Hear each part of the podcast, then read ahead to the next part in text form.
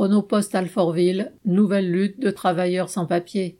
Un nouveau piquet de travailleurs sans papier s'est installé devant l'agence Chronopost d'Alfortville dans le Val-de-Marne, en lien avec ceux de RSI Gennevilliers, ouvriers du bâtiment, et de DPD Tri de Colis, filiale de la Poste au Coudray-Monceau.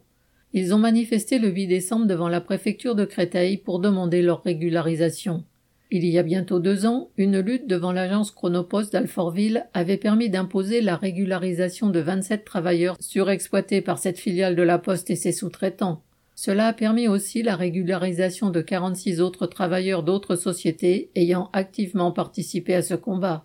Mais à la faveur de la crise sanitaire et du confinement de mars à mai dernier, la préfecture du Val-de-Marne est revenue sur ses engagements, annulant le suivi des dossiers des travailleurs qui ont mené cette lutte, dont 83 ne sont toujours pas régularisés. Chronopost, via une sous-traitance en cascade, continue à surexploiter des salariés sans papier. Mais aujourd'hui, affolés par la lutte de DPD Coudray, les patrons de la Poste ont lancé dans la précipitation à Alfortville de pseudo-contrôles de papier, et ont mis brutalement à la porte des sans-papiers qu'ils ont recrutés et exploitent pourtant en toute connaissance de cause depuis plusieurs années pour certains.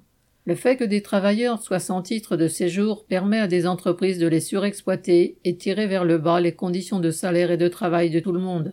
Tous ensemble, il faut se battre pour la régularisation globale de tous les sans-papiers, c'est l'intérêt de tous les travailleurs. Correspondant Hello.